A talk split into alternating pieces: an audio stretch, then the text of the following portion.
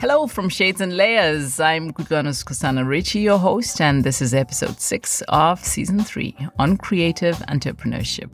So, you've read and heard a lot about the so called Great Resignation and all the excitement that centers around that. Many professionals leaving their jobs to pursue something else, and um, business owners pivoting their businesses to suit the new normal.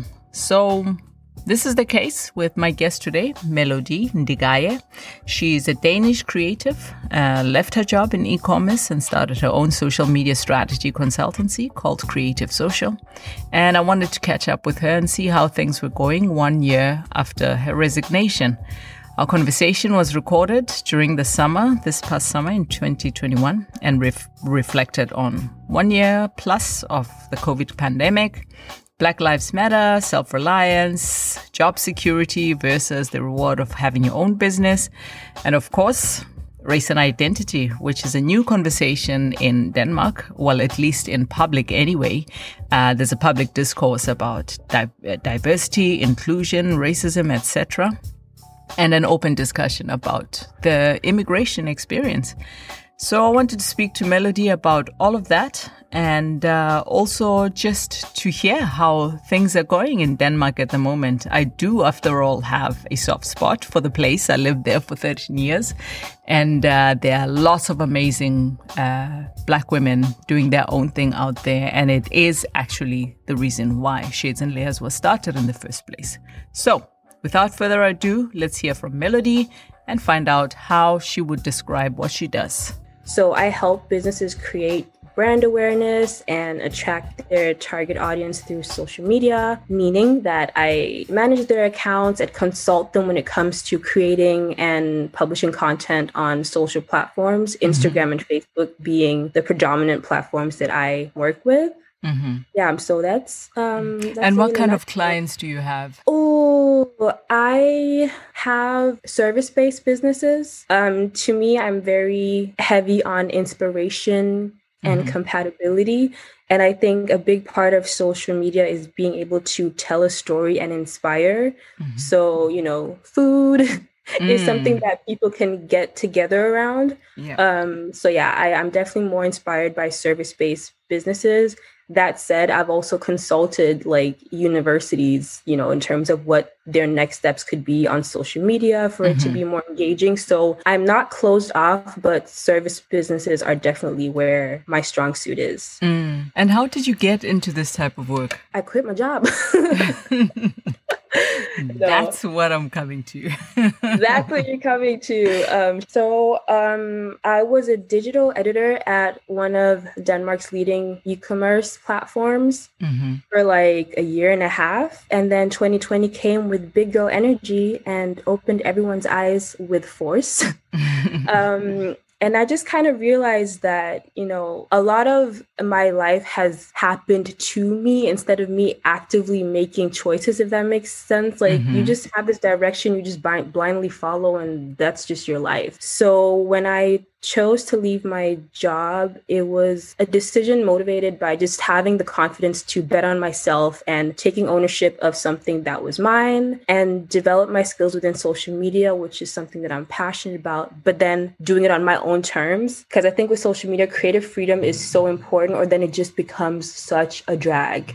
Mm, um, mm. And especially when you're in a large corporate environment, there's a long way from like idea to creation to execution to publishing. So yeah, I just needed to be in a small group and that small group turned out to be myself, me, myself and I. Wonderful. But you yeah. know, you quit your job at a very uncertain time. Mm. Did you get nervous? Did you want to go back? I mean, what was the thought pro- process uh, during that time? It's kind of funny because like I quit my job with my chest like, bye, I'm leaving in like um June of last year when the world had kind of started opening up again. Mm. And then I managed to sign sign some clients and then the world closed again. And yeah. like you're saying, again, it's service-based businesses. So who's serving food during a pandemic? Mm. Um So the channels that I managed, it became not so much broadcasting the business's product, but kind of like telling their story, who they are, you know, creating quizzes and just kind of being creative with the way I ran social media platforms because I had because I had already gotten paid. Yeah, yeah. So I was lucky to lock in uh, some income before uh, the second lockdown happened in Denmark, and that's kind of what sustained me, you know, throughout throughout mm. lockdown. Mm. But I wasn't scared because I'm hesitant until I'm not, if that makes sense. Like once I decide something, I there's like this inner almost like not delusional, but there's this like I have to make it by any means possible. Mm. So quitting your job, like you're you're letting go of security, right? And mm-hmm, mm-hmm. to me, it's like, okay, it's literally up to myself to provide and make sure that I eat something. But I also feel like it's an experience that I haven't had in life that I needed, right? To literally fend for myself. Mm-hmm. And why would you say your clients choose you? Ooh, I, I literally, I'm the type to just walk into the door and be like, hey, do you guys need someone like me? What I've learned sets me apart is definitely the fact that I'm intuitive mm-hmm. and I have emotional intelligence which I mean, in social media, it's like this huge machine and it's easy to get all technical and you know follow guidelines of yeah you have to post daily hashtags measure conversions. But being intuitive i think when i present or pitch to clients i make sure to communicate that when i create mood boards for the next month it's not just about the business and its products or services. I want to understand your audience. What do mm-hmm. they need and how can you serve them best? And i think a lot of businesses have a hard time thinking that way if that makes sense. They they might post on social media just to highlight a product, but not like how it's relevant for the person they're speaking to. Mm. So I think that twist of having emotional intelligence and being intuitive is something that that attracts people. It's it's a different pitch, right? It's not me just walking in saying, "Hi, I'm going to increase your followers." Yeah, okay, but how? So I think that's my competitive edge. Yeah. And have you found yourself a community during this time as a solopreneur, so to speak? I will say I'm not too big on clicks and like, you know, mm. fixed networks. Um, generally, I like my own space. So I haven't felt quote unquote alone on my journey. Um, I'll say that I've met some amazing people online, you know, through Instagram and LinkedIn, some that I create with now and bounce ideas off of from time to time. And then I'm very intentional about collaboration. So I've had, you know, walk and talks with people that I admire within my field in mm. Copenhagen. Mm just to kind of pick their brain or seek inspiration and advice and also just kind of going with the flow and mm, gravitating mm. towards the information that I need at that specific specific time so that I don't overwhelm myself. Because again, social media is a lot of things. So as much as I'm a social media strategist, again, it changes every day. So I also have to learn every day. And so I try to spot people that are ahead mm, um, mm. so that I can kind of like understand what they're doing and kind of make it my own and also relevant to my clients. So yeah, I haven't been alone. Mm, I just seek mm. out people when I need to. Yeah. What's been the most exciting part about your journey after breaking out on your own? The most exciting part, Ooh, girl, the roller coaster. It's all been very exciting. um,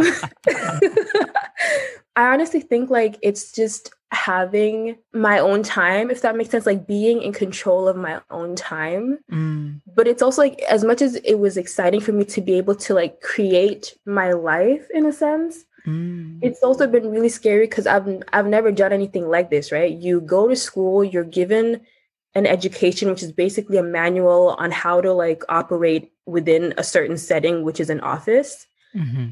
But as a freelance, it's like you have like your zone of genius which is something very specific to you, right? So there's no actual guidelines. So having my own time and figuring out how things work has basically been the most exciting thing for me. Basically, yeah, your girl, she was out here winging it, but she figured it out. it's going okay. so you feel a little bit more on your feet now? Yeah. I mean, honestly, like the first two months, I just kind of like sat in my living room, like, wow, you really quit. Um, okay. I don't think it was like my main voice. It was more like you always have like this little nervous voice in the back of your head. Mm. But yeah, I, I don't let it. So, know. what's the big plan? What's the big plan? I feel like I needed to start my own thing to create a framework and have a concrete idea of something that is mine. Having done that, because I feel like you have to try things, right? Mm-hmm. I don't know if I want to be a freelancer forever, if that makes sense. Mm-hmm. I think that I have learned a lot, and this will be a good side hustle. Mm-hmm. and something that I want that I want to grow bigger than it is now. But I I do like having a team, but then also being able to go home and not like think about the next pitch or like not really having a stop button because it's like if you don't work, you're not eating. Mm. Yeah. So that there's a there's a different security which I I guess I'm I'm a little bit of a I like security. yeah, I was going to ask which one do you value more, the security or the uh, reward of having your own thing? I think that I am the type of person that needs to balance both. Mm. Because I think there's a mundane feeling that comes with security sometimes because you're secure, but you're also not really in control. You're just kind of like a, a machine and a number, right? Mm-hmm, in mm-hmm. this big thing that has to work. So yeah. Yeah. A little bit of both. My guest on Shades and Layers today is Melody Ndigaye, social media strategy consultant and blogger. Up next, we dig deeper into the evolution of her writing and how it reflects the society she lives in. You know, the reason why I reached out to you is because you have this fantastic blog where you post some really insightful essays, I would say on uh, you. know just life in general. And i see there's a touch of fashion there and style and you know so i just wanted to talk a little bit about that. You know you went on this uh, blogging journey. Um, mm-hmm. you're on your second blog now. So why don't you talk a little bit about you know the evolution of this second blog? The evolution of the second blog. Yeah well okay so the first blog because you always have to go back to the beginning.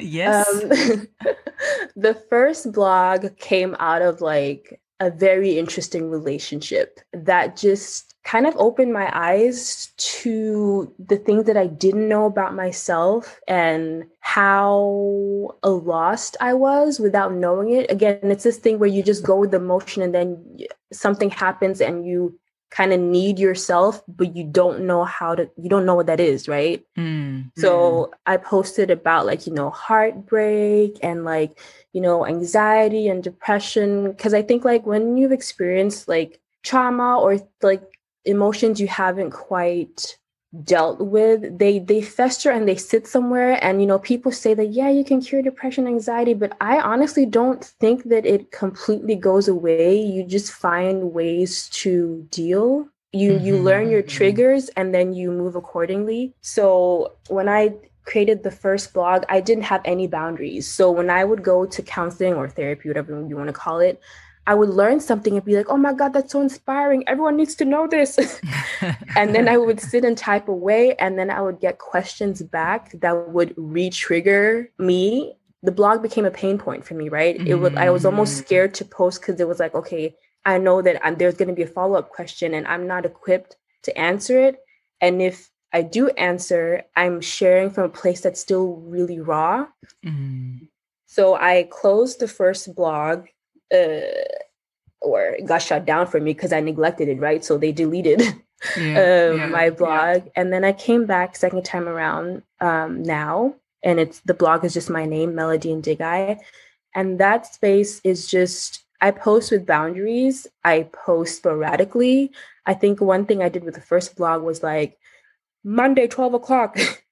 like on right, the dot there right, has to be a blog post and i think that again it's this thing with our culture like if you're not posting you're not being productive like and if you said you're going to do it at this specific time you don't do it like you're you're not credible and all these thoughts where i'm just like okay i just want a platform to share my heart like and if someone out there can relate great but it shouldn't be more than that right? So with the second blog i just kind of show up when i have something on my heart and i have the capacity to engage afterwards, right? Because mm-hmm. that was the thing that was most taxing for me the first time around. So, yeah, I just think I got to know myself better the first time so I could be more strategic and also authentic in a healthy way the yeah, second time around. Yeah. I think first time around it sounds like you were treating it as a job. Like mm. a marketing professional what girl I, I went i was like you know obsessing over the layout and i was just i'm not gonna say that i'm i, I think i used to be a perfectionist like but i think like that's i feel like aren't all african kids like perfectionists? Like it must be done right. Um so i think I are you hearing your mom's voice there I was a bit of a perfectionist and I just crashed and burned because I wore myself out. Forget the questions that came like your girl was in her own head, like mm, mm, just sabotaging, um, self-sabotaging. So yeah. Yeah, yeah. For sure. So what do you write about now these days? What's what's on your heart, so to speak? My heart is very much, you know, self-care personal development, but not in the like preachy teachy way. I feel like sometimes it can be a lot of like, here are five things that you need to do. Mm. Where I'm like, you know, these five things worked for me, but what you've gone through, your experience is so different. So I hope this helps. You know, I'm not here to teach people what to do. I just think that I want to make it okay to go through things, if that makes sense. Right. So, so when validate I write, experiences. Exactly. So I don't feel like there's there's always a takeaway, but not necessarily like a firm moral when I write my blog posts. It's like reading a good book and then getting to the end and kind of coming to your own conclusion or, you know, sparking a thought or inspiring an action. That's that's kind of like the the approach that I have mm. now. Mm. I mean, yeah. this brings me to thoughts about, you know, mental well being also. Mm. What are some of yeah. the topics that you've touched on that have to do with mental wellness? Oh gosh, I've written a few. I wrote an essay that honestly, like, I didn't think that it would do much, but it was about normalizing tears, right? And mm. that I like you that don't... one, by the way. Thank you so much. Mm-hmm. Honestly, like, especially as Black women, there's this thing, and I just, if someone dare tells me, oh, Rebecca, you're so strong, we're gonna fight. like, I feel like when you tell a Black woman that she's so strong, you're silencing her and kind of, it's a silencer, and it creates a barrier where, like, well, okay, since I'm so strong, then I can't show my emotions. And honestly, I feel like that's something that I took away from from home, you know, cuz you know, I saw my mom like working really hard, but you know, she was also like a go go go like don't cry, you'll be fine, like low key, you know, get over it. Yeah, yeah. because yeah, there's this thing stoicism, that, yeah. Exactly, yeah. And it's like it's not that you know she lacked compassion or like you know black women in general lack lack compassion, but there's this thing like if you don't keep going, nothing's gonna get done type thing. Hmm. So when I wrote normalize, you know, tears, it was just like you're actually allowed to have emotions and just because people expect you to be a certain way you don't have to succumb to that, sacrificing your own well being. So I'm asking you all these questions because I'm aware of the place where you live and the place mm-hmm. where you mm-hmm. come from. Yes.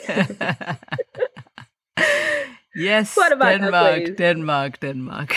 we, we love it here. Yeah. We're very grateful. No, no, no. I, I loved my time in Denmark. Honestly, it was uh, it was superb in many many ways it's an amazing country um but you know this whole thing about race and identity like i get that it's it's never going to go away completely anywhere. Mm. i would say like in terms of being black in in denmark it's a it's a layered experience. Like i've lived in denmark basically my whole life. Mm-hmm. so i'm fully immersed in the culture you know my upbringing. My mom was you know very much so like learn the language today like understand their food you know mm-hmm, learn their little mm-hmm. songs so you can sing along you don't look stupid at their birthdays mm-hmm. um, she really went out of her way to make sure that my sister and i were integrated but then outwardly the assumption is that i swam across the ocean or got off the boat yesterday right yeah i still have people speaking broken english to me because they assume that i don't speak danish and they're so oh they speak broken english to you yeah wow. it's like hi um i would just like to know uh, if you uh, uh, uh, because that actually uh, what I was trying to say actually you know what if this is very difficult do you speak Danish and I'm just Ridiculous. like you could have saved yourself all of that trouble if you just started in English. No, okay. Oh my goodness. Wow. Okay, yeah. I've never had that experience, but oh, you know. every single time. I'm just like, what is it? Like what what is it about? Is it the hair? Is it the lipstick? What what is it that makes you think that I don't speak? I don't get it. What what, what are we doing here? But yeah, I still have people speaking um, English to me. Yeah. Um and it's so funny because to me, I'm a black woman that just happens to live in Denmark, right? Yeah. But to others, their preconceived notion of me is that I'm an I'm an immigrant that's had a hard life. I'm probably un- undereducated.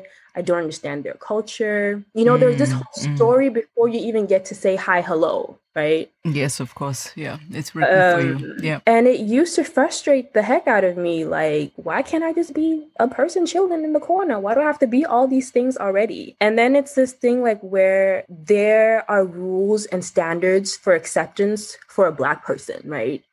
Yeah. in in whichever setting school uh, education work and then you reach them and it's as if like the bar is set even higher when you reach them which just makes you feel like you're running behind all the time. Yeah. So yeah i mean people like to say like oh it's exhausting being black but i just feel like the structures that uphold you know the suppression of black people that's what's exhausting. I love being black you know it's amazing we're lit But you know, when I uh, moved there, there was hardly mm-hmm. any spaces to explore, even think about these things. And, uh, mm. you know, not even allowed, you know. I mean, I've heard the story of, oh, no, you're not the kind of immigrant that they're talking mm. about when it's on the news, blah, blah. And I'm like, That's whoa. That's not a compliment. My mind was blown by, you know, the attitudes and, and, you know, having come from South Africa and experienced it with, you know, mm. being in uh, white spaces pretty much all of my high school life. So it was just kind of a disconnect because you mm. see Denmark as this liberal place, which is supposed to be welcoming and they're highly educated people. Mm. Nevertheless, things have come here and there's a moment of reckoning. So hmm. getting to know yourself or hmm. rather claiming an identity that you've been denied your entire yeah. life. You know, can you talk to me a little bit about what response is coming your way and uh, the type of, you know, attitudes? Is it easier to talk about these things or is it getting harder? Hmm. Okay, so I feel in terms of like actual racism, like people, you know, being condescending, etc. I feel racism in Denmark, it's kind of covert, right? It it's not as loud as in other places, mm. but it also minimizes its existence in Denmark because it's like, ah, it was just a joke, or well, you know, it's not America, or like yeah, but at least you aren't getting shot. But it's just like, yeah, but it's still a problem. Like I there are some opportunities I might not have because someone sees me as less than because of the color of my skin. That's kind of a problem. But I think like, you know, again, it's the culture because self-irony, sarcasm, and being able to poke fun at yourself is a big part of Danish culture. Mm-hmm. Mm-hmm. So when you set that boundary when it comes to racism, people are so resistant to correction because to them it's like. It's just a joke. Mm. I'm like, mm, my life is a joke to you? Like, whether or not I'm gonna wake up tomorrow, it's funny to you? Okay, cool. Mm. So, yeah, I feel like racism. but it also feels like, you know, it's a personal affront if you point out that, you it's know, there's so a problem weird. in Denmark. And you're not even maybe pointing at an individual, like, you know, you're the problem or whatever. But you're just mm. saying, you know, hey, by the way, these so called cultural you know nuances and you mm-hmm. need to mm-hmm. understand it for its danishness yeah you know it's it's problematic but it's almost as if everyone takes it personally like you're saying I there's something wrong with us it's like it's i think it's guilt shame and then some overwhelm that you would have to undo your entitlement so you'd rather just kind of be ignorant to it or just kind of just be like yeah yeah whatever like i hear you but meh. and a lot of times it's not even like they've had personal experiences. It's like, oh, someone uh, once got robbed by a black person, and so I don't trust black people. I'm just like, but okay, so then black people should just not be around any white people because of someone who happened to accidentally steal a couple of million people from you know, Africa? Is that what we're doing? Just no sense. There is no sense. It's just just totally ridiculous. but at so, least there seems there seems to be a conversation happening. Yeah, like I I love to see it. I mean, when it comes to black communities in Denmark, in all honesty, like they're emerging, especially after last summer with, you know, George Floyd and Black Lives Matter. Mm. But I feel that there's still a lack of genuine black communities that support each other authentically and not just for the hype. Mm. Not to say anything bad, but like, you know, not all skin folks are kin folks. And I have mixed feelings of, you know, just communities in general that exist because there's I feel like sometimes there's this sense of elitism you know, yeah, yeah, yeah, the yeah. most woke, and mm-hmm, you know, mm-hmm, mm-hmm. there's not really space to ask stupid questions because yes, I'm black, but yo, I I don't think I've ever like had like a an argument online or like been vocal about racism until last year. That is 30 years worth of me being black and not really being vocal about things. So there are a lot of questions that I have. So just as I'm frustrated about someone being racist and ignorant, I'm I can be in some situations black and ignorant, right? Mm. So for there to be a community that then doesn't allow for those questions and you're seen like this, oh well, you're not quote unquote black enough. To me, it's like I feel like there's a lack of inclusion within a group that's marginalized. Mm, mm. Um, I mean, it's moving in the right direction, but I definitely feel like we we could do better, and it's and it's needed. I'm I'm happy that the conversation at least is happening, but yeah, yeah, yeah, we need to show ourselves the same grace that we so desperately want from other people. It's like, you know, it starts at home. Yep. Yeah, absolutely. yeah. And who's speaking about this? I know there's uh, the three girls on A Seat at the Table. Mm-hmm. There's Lucia Odum. Yes, and uh, then Mary. Mary Consolata Yeah. Leslie yeah. Ann Brown. Yeah. There, there, there's a there's a good handful. I I'm I follow Mary just because I'm very emotionally sensitive, if that makes sense. So I also need to filter like what I take in. So I can't follow a whole lot of the same people, if that makes sense. Like talking about the same thing, like mm-hmm. um, I'm that way in everything, like with mm-hmm. social media. Like mm-hmm. I follow maybe two fashion accounts, two news outlets, two this because curated. Yeah, it's very curated, curated. experiences. Yes, yes, please. I'm in control of my social media experience because especially with racism, it is such a draining topic. And I remember like the first week of Black Lives Matter, asked my best friend, I did not sleep. I felt like I had missed out on so much, like in terms of like the Black experience. So I was here reading articles, watching violent videos, just kind of, it was just information overload. And then like the week after, I was a vegetable. I couldn't think a thought, didn't want to talk to anyone, like barely touched my phone. I was just so down because again, these things are really heavy. Mm. So in terms of like racism in Denmark, I follow Mary because, you know, she makes it very digestible and you know she's she's relatable and you know she just gets straight to the point there's no fluff it's just she she just tells it as it is and it's educational i think like whether she does it intentionally or not, she just kind of gives these bite size, not point, points of argument, but kind of like tools as to how to articulate yourself, if that mm, makes sense. Mm. Is she's definitely one that I that I follow. Yeah, but I, I like that she also like calls herself out on her complicity if you know she's participating in activities that would almost be a uh, reflection of i don't know internalized racism or just not thinking about it not being conscious of your actions Honestly, if i respect anything in this world it's self-awareness because mm. we're all villains in someone's story you know we all have blind spots mm. but if someone can call you out and you're not on the defense and you're humble enough to be able to listen and and grow and learn. Like you don't know until you don't know better until you know better. And when you know better, you do better, right? Mm. So I respect that. Like the fact that you can look inward. And I think that's also what makes a person more credible, you know, mm-hmm. that mm-hmm. you can take ownership when you're wrong.